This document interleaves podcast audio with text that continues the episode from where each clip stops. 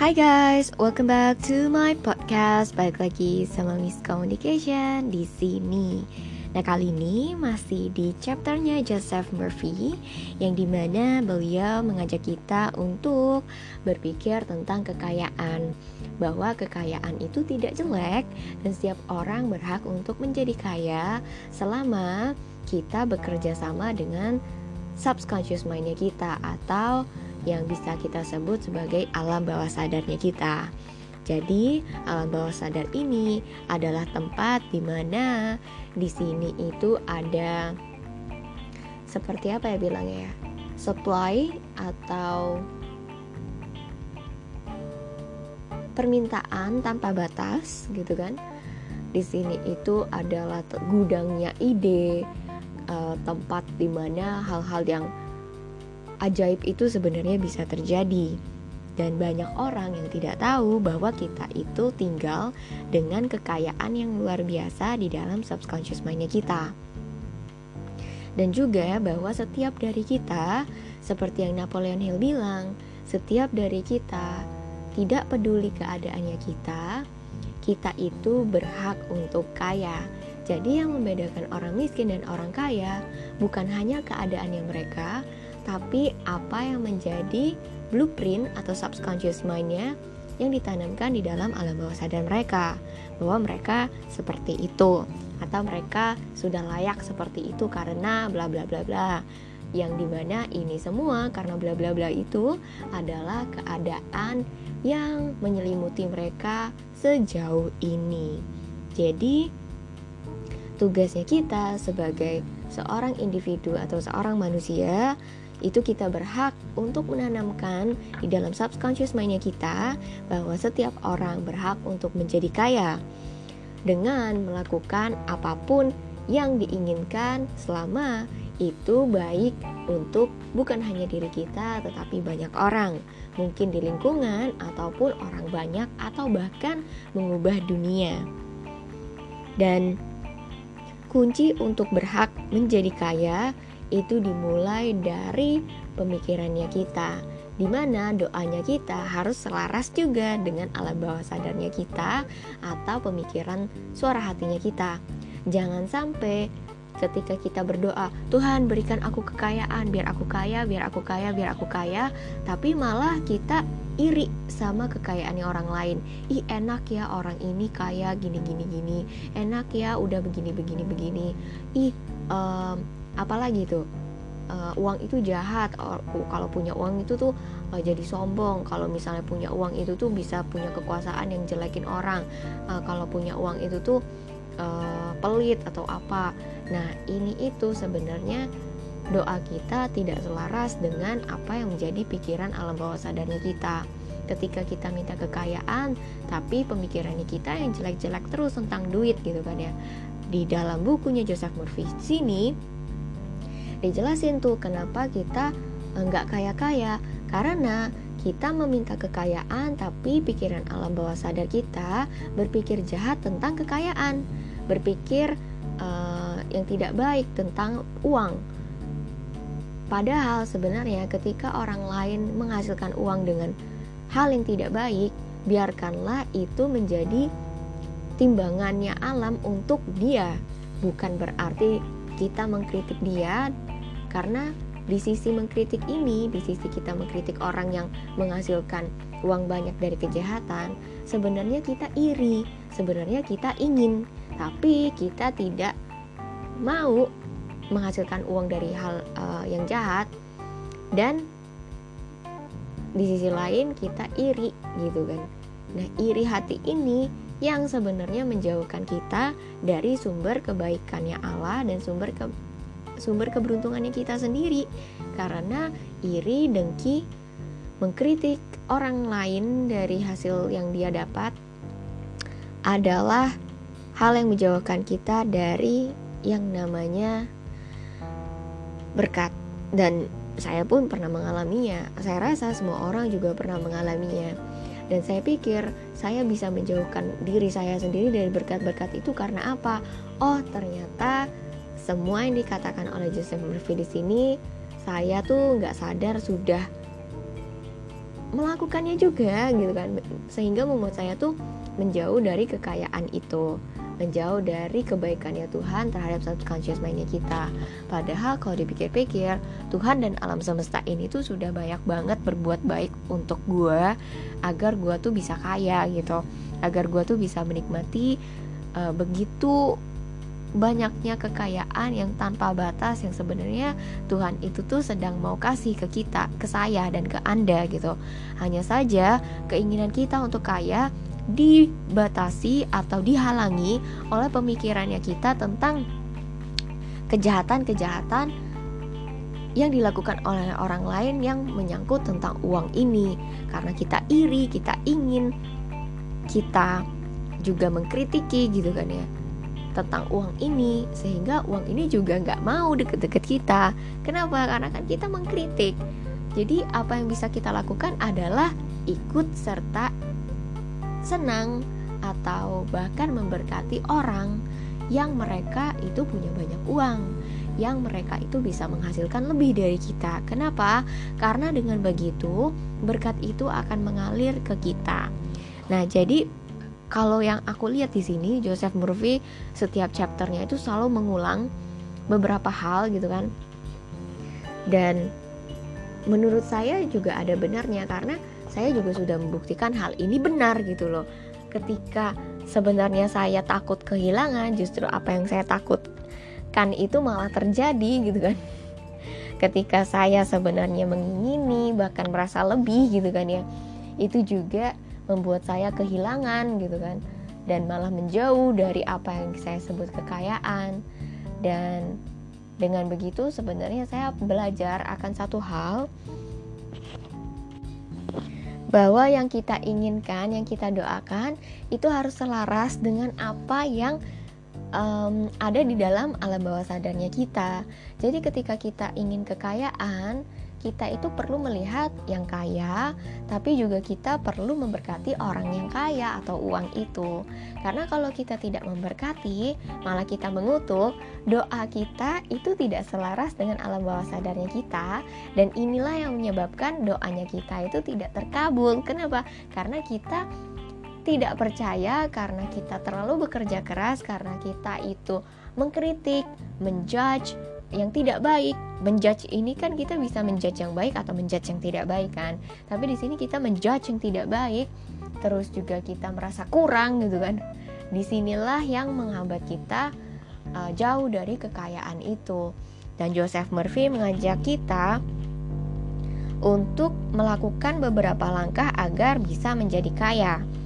Yang pertama, cukup tegas dengan pernyataan bahwa kita semua itu berhak untuk menjadi kaya. Jadi baik saya ataupun Anda, walaupun kita misalnya tinggal hanya di uh, sepetak ruangan, entah itu 30 meter kali 30 meter atau 10 meter kali 10 meter, tapi kita itu berhak untuk kaya, gitu kan.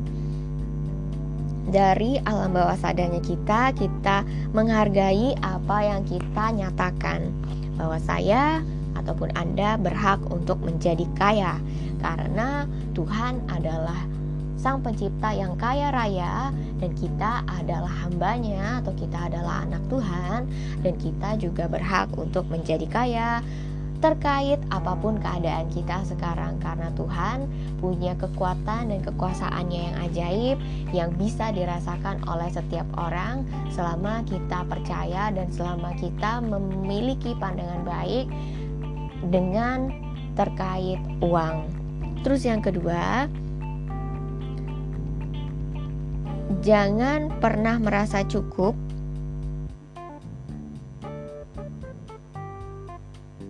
bukan eh sorry bukan karena bukan jangan merasa cukup gitu tapi you don't want just enough to go around. Jadi uh,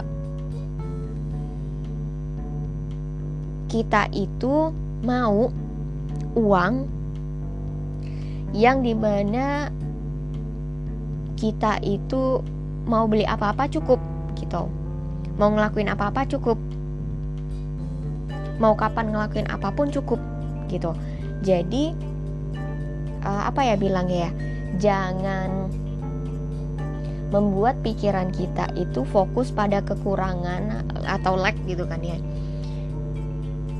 Jadi kayak gimana ya? Maksudnya Joseph Murphy di sini tuh you don't want just enough to go around. Jadi kayak ah udahlah yang penting cukup. Ya udahlah yang penting cukup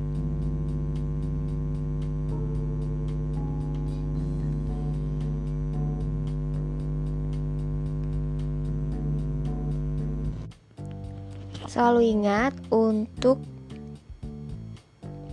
bekerja sama dengan pikiran alam bawah sadarnya kita. Dan yang ketiga, ketika uang itu berputar secara bebas di dalam kehidupannya kita, kita tuh sebenarnya sehat gitu sama kayak sirkulasi darah yang ngalir terus berarti kan kita sehat. Itu juga sama sama kayak uang. Kalau uangnya muter terus berarti ekonomi kita sehat gitu. Sama juga ekonomi negara kalau uangnya muter berarti kita sehat.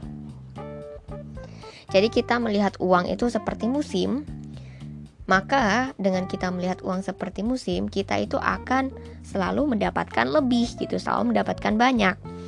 Karena pasang surutnya dari sebuah musim itu kan pasti. Maka kita juga tahu ketika musim itu uh, keluar dari musim semi akan datang musim panas. Ketika keluar musim panas akan datang musim gugur. Ketika musim gugur datang akan ada musim salju atau musim dingin. Nah, oleh sebab itu kita juga tahu gitu kan. Kita tuh yakin bahwa uang itu uang yang pergi akan kembali. Uang yang hilang akan kembali. Jadi ya itu yang kita perlu tahu tentang uang agar kita itu berpikir jangan hanya kurang-kurang-kurang tapi kita harus berpikir selalu um, more abundant, more happy, more peace, more health gitu kan, more money. Karena dengan begitu kita itu memberikan makanan sehat untuk pikiran alam bawah sadarnya kita Di mana kita perlu melihat sesuatu yang baik di dalam hidup ini Dan berusaha, bukan berusaha, uh, apa ya bilangnya um, Dan melakukan apa yang baik untuk diri kita, untuk memberkati orang lain, dan juga untuk alam bawah sadarnya kita ini tuh ini tuh ketika um, gue belajar ini semua mak makin ke sini makin kenal ya. Ternyata selama ini gue pengen positif positif itu meditasi nggak cukup. Tapi kita perlu evaluasi juga kejadian-kejadian apa yang hilang di dalam apanya gue ya di dalam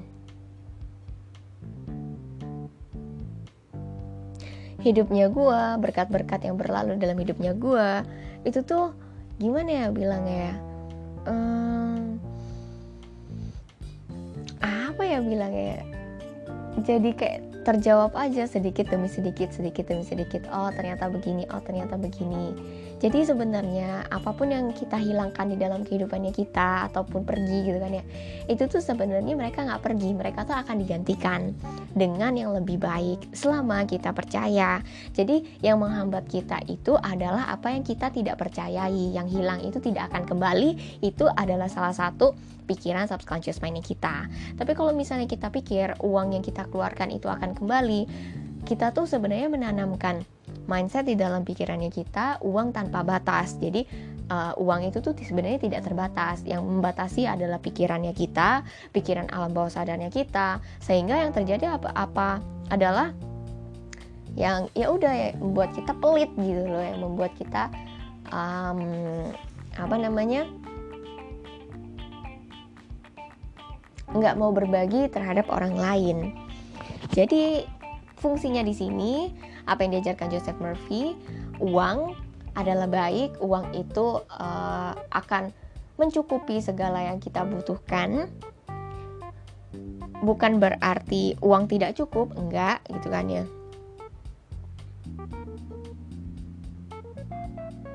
Atau ya sudahlah yang penting uang cukup untuk ini itu berarti kan indifference atau acu tak acu gitu kan ya. Padahal sebenarnya pengen gitu punya kekayaan punya banyak uang gitu kan. Tapi yang diajarkan Joseph Murphy di sini kita perlu untuk mengerti dulu nih sistemnya kekayaan. Uang itu bahwa uang itu seperti musim uang itu akan keluar juga akan kembali. Jadi tidak perlu takut atau beriman bahwa kita itu tinggal dengan kekuasaan Tuhan tanpa batas, kekayaan tanpa batas yang terletak di alam bawah sadarnya kita. Nah, hukum subconscious mind ini atau alam bawah sadar itu selalu satu, kita itu akan selalu terpenuhi terkait tentang apa pun bentuk uang yang kita akan dapatkan atau yang kita keluarkan itu pasti akan kembali. Dan yang kelima, kenapa sih kita tidak pernah punya cukup uang? Karena yaitu tadi kita mengutuki uang dan mengkritik uang. Apa pun yang kita kritiki atau apa pun yang kita uh, kutuk gitu kan, ya akan membawa sayap untuk pergi atau ya terbang. Yang keenam, jangan pernah membuat bahwa uang itu adalah Tuhan, bahwa Tuhan uh, uang itu adalah Allah segalanya. Jadi selama punya uang kamu mau ngapa-ngapain bisa sesuka hati. Nah, itu kan jadinya kayak menyalahgunakan uang ya, ditaruh di alam bawah sadarnya. Padahal sebenarnya uang itu cuma simbol, uang itu hanya sejenis kepercayaan aja. Dan selalu ingat bahwa kekayaan itu adalah apa yang kita letakkan di dalam pikirannya kita. Dan kita itu hidup di dunia ini untuk hidup balance, seimbang. Dan namanya untuk punya hidup yang seimbang, hal ini juga membutuhkan uang yang kita butuhkan untuk apa aja itu cukup. Jadi apa ya? Di sini tuh Joseph Murphy kayak seolah menginginkan kita semua sadar maksudnya uang itu tuh bukan segala-galanya. Uang itu adalah bagian simbol di mana dengan simbol itu kita bisa melakukan apa pun yang kita pandang baik, yang kita pandang membuat kita bahagia dengan mempunyai cukup untuk semuanya yang kita butuhkan.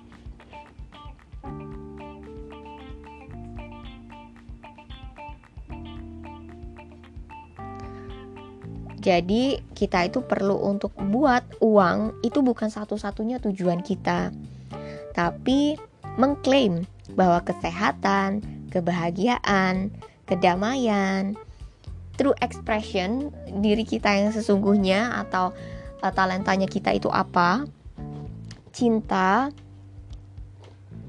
dan masih banyak lagi hal-hal yang baik yang bisa disebutkan dari positif mental attitude itu tadi. Dan yang namanya kita itu manusia sebagai seorang manusia lah ibarat kata perlu untuk menyinari cinta dan kebaikan dunia kepada semua jadi nggak cuma untuk orang-orang tertentu enggak, tapi untuk semua. Ol jadi oleh sebab itu pikiran kita, pikiran alam bawah sadar kita akan memberikan bunga majemuk di setiap ekspresi yang kita keluarkan untuk orang lain. Jadi kalau misalnya kita mau attract love, kita harus give love. Kalau misalnya kita mau attract money, kita harus give money. Meaning di sini adalah apa yang kita beri itu akan kita dapatkan, apa yang akan apa yang kita tabur itu yang akan kita tuai. Gak perlu takut sama yang namanya kekurangan karena yang namanya uang itu seperti musim dan musim itu pasti berganti dan akan kembali lagi. Seperti roda yang tadinya di atas berputar ke bawah nanti ke atas lagi. Sama seperti cinta, cinta juga punya roda yang di mana cinta itu akan datang, berkurang, sangat berkurang drastis, kemudian kembali gitu seperti yang dikatakan oleh John Gray juga dia pakar tentang cinta gitu kan ya tentang hubungan beliau juga bilang sama bahwa yang namanya suka dan cinta itu tuh seperti musim gitu. Yang di mana ketika musim kering itu perlu disiram banyak-banyak. Dan ketika musim gugur gitu kan ya perlu untuk dievaluasi. Dan musim dingin uh, musim-musimnya di mana kasih sayang itu perlu ditambah gitu kan. Akhirnya kembali lagi ke musim semi. Uh lagi tinggi tingginya gitu kan ya. Uh, penuh rasa kasih sayang dan cinta. Dan itu juga berlaku untuk aspek kehidupan apa pun. Yang namanya kebahagiaan itu ada pasang surutnya yang di mana namanya kekayaan itu uang ada pasang surutnya. Tapi selalu ingat bahwa ini semua itu tanpa batas. Dan pasti akan kembali lagi selama kita tahu nih kita punya pola pikirnya yang benar subconscious mind alam bawah sadarnya benar gitu kan ya. Terkait tentang cinta misalnya. Uh, oke okay, cinta itu pasang surut. Berarti kalau misalnya udah nggak cinta lagi uh, udah dong bye bye dong. Ya nggak gitu. Kalau misal udah merasa nggak cinta lagi cari tahu masalahnya apa uh, kira-kira bisa dipupuk di mana sehingga ya namanya cinta itu kembali lagi karena yang namanya kehidupan itu perlu pertumbuhan dan perkembangan. Sehingga ketika ada masalah itu yang kita perlukan mencari tahu dulu nih subconscious mind kita apa masalahnya di mana. Dan kita bisa tahu akhirnya oh kita perlu memperbaiki di sini. Kita kerjasama sama partnernya kita pasangannya kita untuk saling backup membackup. Untuk saling bahu membahu dan bantu membantu saling saling mendukung lah satu sama lain Yang kedelapan, jangan pernah menggunakan kata kalau di sini filthy lucre gitu kan ya. Uh, atau di, bisa bilang uang jahat lah. Ketika kita tahu ada orang kaya tapi kayanya dengan catatan tidak benar. Berarti kan kita ngomongin filthy lucre gitu kan. Uang yang jahat uang yang dihasilkan dari sesuatu perbuatan yang jahat. Ataupun saya benci uang. Karena ketika kita begini kita akan mengkritik dan ketika kita mengkritik, itu tuh uang akan pergi. Dan tidak ada yang baik ataupun yang jahat. Tapi berpikirlah bahwa Tuhan membuatnya seperti itu. Jadi membuat hal itu netral, tidak ada yang baik dan tidak ada yang jahat. Hmm, tugasnya kita adalah selalu fokus dengan apa yang kita inginkan atau hasil akhir yang kita inginkan. Jadi jangan berpikir orang, aduh kalau berpikir orang nggak ada habis-habisnya deh. Kenapa? Karena kita ketemu orang baru kita akan bertemu dengan masalah. Jadi sebenarnya orang itu punya masalah masing-masing tapi punya hal positif yang kita pelajari juga masing-masing gitu. Ya intinya ya gak ada habis-habisnya. Jadi ya yang kita perlu lakukan adalah back to ourselves criticize ourselves gitu kan ya. Dengan kita criticize ourselves kita tuh jadi nggak sibuk criticize other people. Dan ketika kita criticize ourselves kita tuh sebenarnya challenge ourselves to grow uh, much better to expand ourselves much better. Terus yang kesembilan repeat frequently I like money I use it wisely constructively and judiciously. I release it with joy and it returns a thousandfold jadi yang diajarkan Joseph Murphy di sini kita perlu mengulang beberapa kali bukan hanya sekali. Saya suka sama uang. Saya menggunakan uang itu secara bijak. Saya tidak takut kehilangan uang. Oh, oke. Okay. Hmm, ini enggak sih. Dia nggak bilang gitu sih. Dia uh, bilangnya sorry sorry ulang ulang ulang. Jadi intinya ulang berkali-kali. Uh, saya suka uang saya menggunakan uang ini secara bijak, secara konstruktif, membangun yang baik gitu kan, dan juga adil. Saya melepaskan uang itu dengan rasa bahagia gitu kan. Dan itu yang akan membuat uang itu juga pasti akan kembali berkali-kali lipat banyaknya. Yang ke-10, money itu bukan sebuah kejahatan. Uang itu bukan jahat lah, bukan hal yang jahat lah. Semua kejahatan itu karena pengabaiannya kita atau penyalahgunaan dari kekuatan pikirannya kita. Yang ke-11, untuk mengimajinasikan hasil akhir di dalam pikirannya kita, di dalam alam bawah sadarnya kita, Hal ini yang akan membuat subconscious mindnya kita tuh merespon dan memenuhi pikir uh, gambaran alam bawah sadarnya kita. Yang kedua belas, berhenti untuk mencoba mendapatkan sesuatu dengan tidak mengeluarkan sesuatu, aka uh, apa ya? Apa ya AKA-nya kalau menurut aku sih pelit ya. Jadi dia maunya dapat, dapat, dapat, dapat tapi nggak mau kasih gitu kan. Jadi stop trying to get something for nothing. Tidak ada di dunia ini yang namanya tuh something yang gratisan tuh nggak ada. Atau makan siang gratis tuh nggak ada. Kamu harus kasih untuk mendapatkan. Kamu harus uh, menanamkan sikap mental atau sikap pikiran memberi kepada apa yang menjadi goal-goalnya kita, tujuannya kita, ide-idenya kita, sesuatu yang kita apa ya bilangnya ya usahanya kita. Nah, nanti subconscious mind kita itu tuh yang akan membackup apa pun lah yang kita beri gitu loh. Karena apa yang kita beri itu kan akan diisi.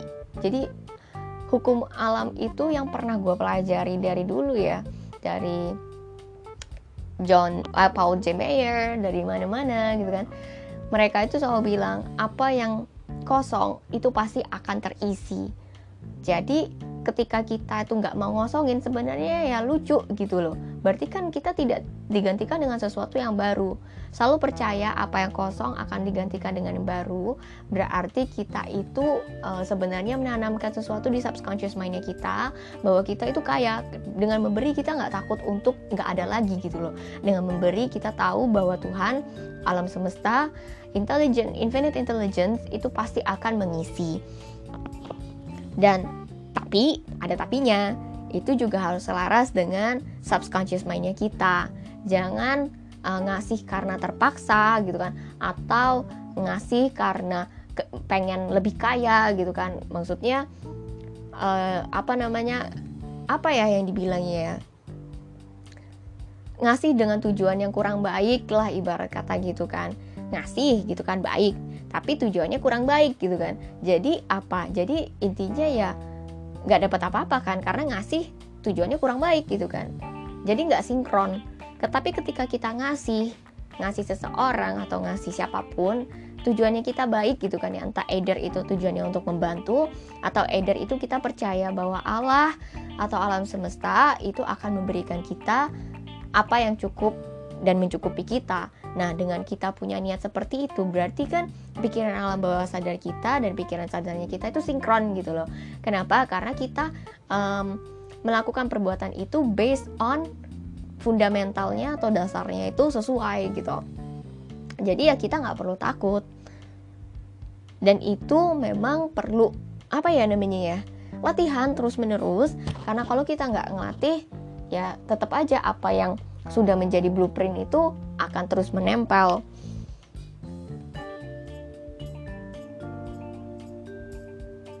Dan intinya yang dibilang oleh Joseph Murphy, kunci untuk kekayaan adalah mengaplikasikan hukum subconscious mind dengan menanamkan ide-ide kekayaan ke dalam subconscious mindnya kita.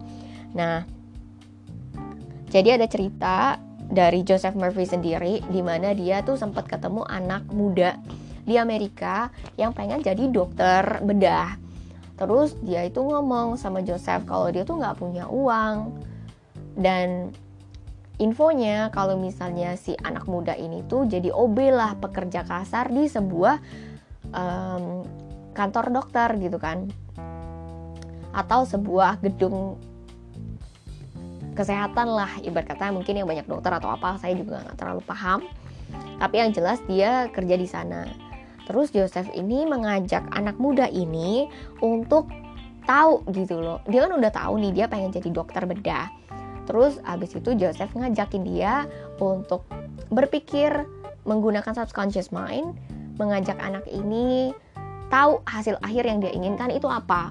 Terus anak ini akhirnya membayangkan uh, gelar dokternya hmm, diplomanya gitu kan ya gelar diploma dokternya di dinding sebuah dinding yang di mana itu piagamnya dia gelar dokternya dia.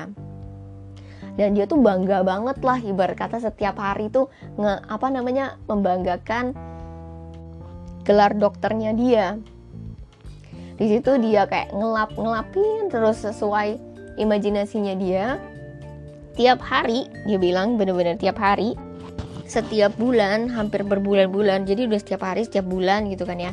Anak muda ini tuh uh, mema mengapa ya mengimajinasikan dia pegang piagam itu dan dia juga uh, melihat diploma gelar diplomanya dia.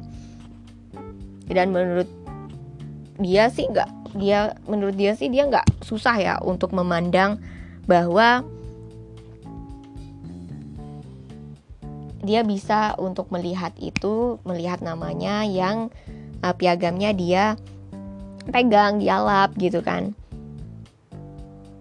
Nah, akhirnya setelah berbulan-bulan dia melakukan itu setiap malam gitu kan sebelum tidur. Anehnya dia itu sempat dikasih pelatihan di tempat dia bekerja untuk um, mengapa ya mengsterilisasikan ibarat kata kalau misalnya dokter kan alat-alatnya itu perlu disterilisasi kan maksudnya dibersihkan. Nah ini juga dia disuruh gitu loh diajarin untuk mensterilisasikan instrumen-instrumen alat-alat dokter lah. Mungkin alat-alat dokter bedah gitu kan. Terus memberikan injeksi diajarin gitu kan. Dan yang lain-lain lah untuk um, tujuan pertolongan pertama waktu jadi dokter gitu kan Nah, anehnya dokter ini, dokter yang nge-training dia memberikan dia itu jabatan sebagai technical assistant di bidang kedokteran itu tadi sama si bosnya ini tadi, si dokter ini tadi.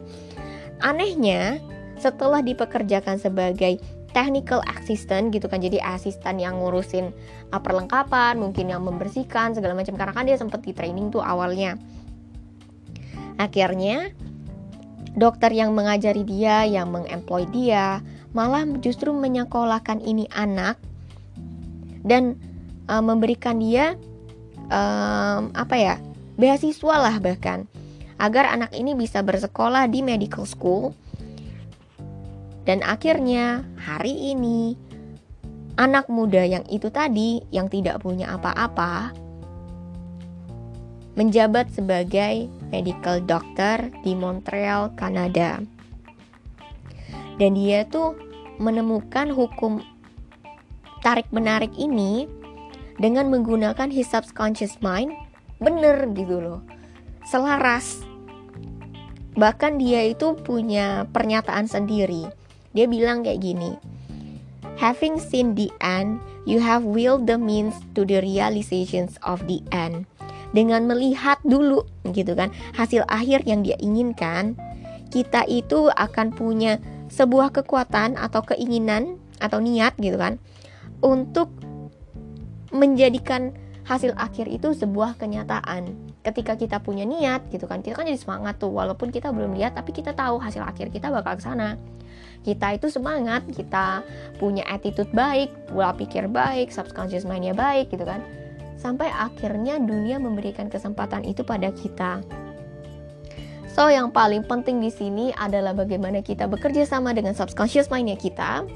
Karena kita tahu yang namanya the power of supply is in the world gitu kan tidak pernah habis atau tidak terbatas akan selalu kembali apa yang kita keluarkan gitu kan selama kita tahu satu hal prinsipnya adalah jangan pernah punya untuk niat baik memberi eh jangan pernah punya untuk niat tidak baik atau um, berpikir orang punya tidak baik gitu kan. Karena kan kita mengkritik gitu kan.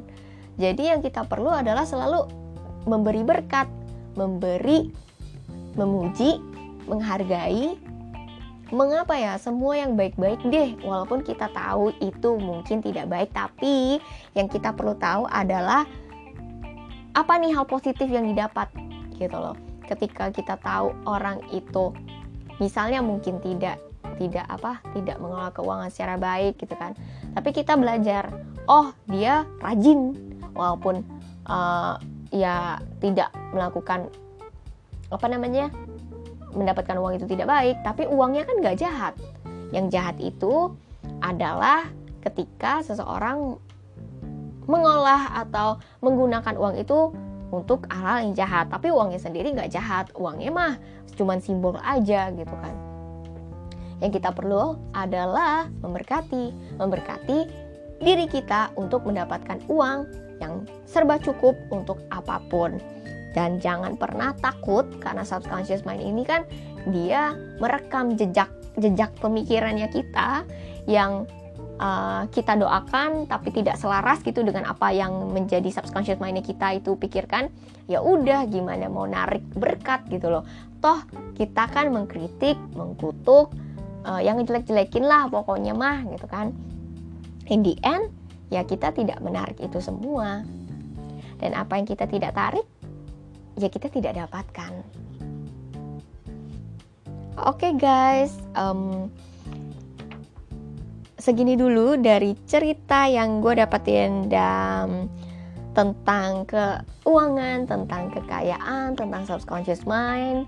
Kalau kemarin kan ngebahas tentang kekayaan itu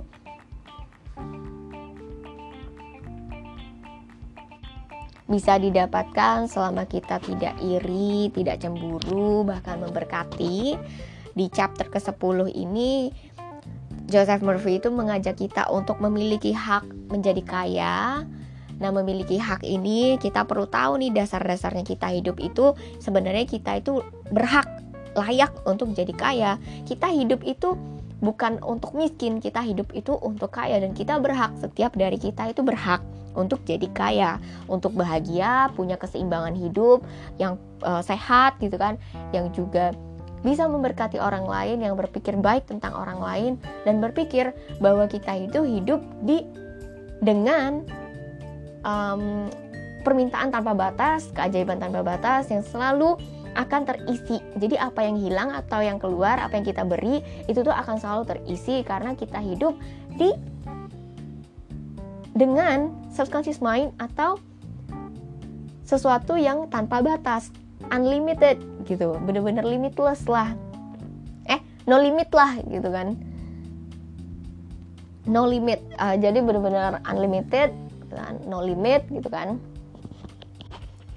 limitless tanpa batas gitu kan dan semuanya itu bergantung dengan apa yang menjadi pemikirannya kita karena ketika kita berpikir yang jelek-jelek ya udah hasilnya juga jelek plus kalau kemarin kan kita belajar nih di chapter sebelumnya untuk menjadi kaya kita tidak boleh cemburu ataupun iri hati ataupun dengki gitu kan tentang kekayaan yang atau kelebihan yang dimiliki oleh orang lain. Nah, di chapter ini ketika kita tuh tahu gitu kita berhak untuk jadi kaya, jangan juga mengatakan orang lain itu tidak berhak menjadi kaya karena mereka mendapatkan uang itu tidak baik gitu kan. Jadi ya udah biarin aja mereka mendapatkan uang dengan yang tidak baik karena mereka kan akan dapat apa yang mereka mereka akan selalu tuai apa yang mereka tabur. Jadi yang kita perlu tahu adalah kita memberkati diri kita dengan memberkati orang lain, kita dengan memberi orang lain, kita memandang uang itu baik gitu kan, dan kita fokus ke kita lagi, fokus ke kita, kita mau menggunakan uang itu secara bijaksana, secara teratur, secara membangun gitu kan, entah itu membangun uh, yang baik-baik gitu yang terjadi di dalam kehidupannya kita. Karena dengan begini kita itu akan punya harapan, kita itu akan mengattract segala sesuatu yang kita pandang baik dan benar dan juga kita tahu bahwa kita itu hidup di supply yang tanpa batas atau permintaan tanpa batas atau kekayaan tanpa batas. Jadi intinya kita itu perlu mencocokkan doa kita dengan subconscious mindnya kita dengan tidak mengkritik atau mengutuk. Kalau yang kemarin tidak boleh iri, dengki, cemburu kalau yang sekarang tidak boleh mengutuk dan mengkritik. Apa pun itu yang dimiliki oleh orang lain Karena kalau misalnya kemarin itu kita cemburu dan iri, itu sama dengan menutup pintu berkatnya kita, gitu kan? Karena kan kita menanamkan hal-hal negatif lah ibarat kata di dalam pikiran alam bawah sadar kita. Semoga apa yang saya bagikan di sini bersama teman-teman sekalian bisa memberkati kalian untuk berpikir lebih kaya lagi, berbagi agar jadi lebih kaya lagi dan juga uh, menggunakan kekayaan yang kita punya, uang-uang yang kita dapatkan untuk sesuatu yang bijaksana, membangun, bahkan memberkati orang lain lebih banyak lagi. Karena kita hidup untuk berkelimpahan dan makmur, dan itu semua adalah berkat daripada yang punya dunia. Thank you so much for listening, and I hope you have a great day.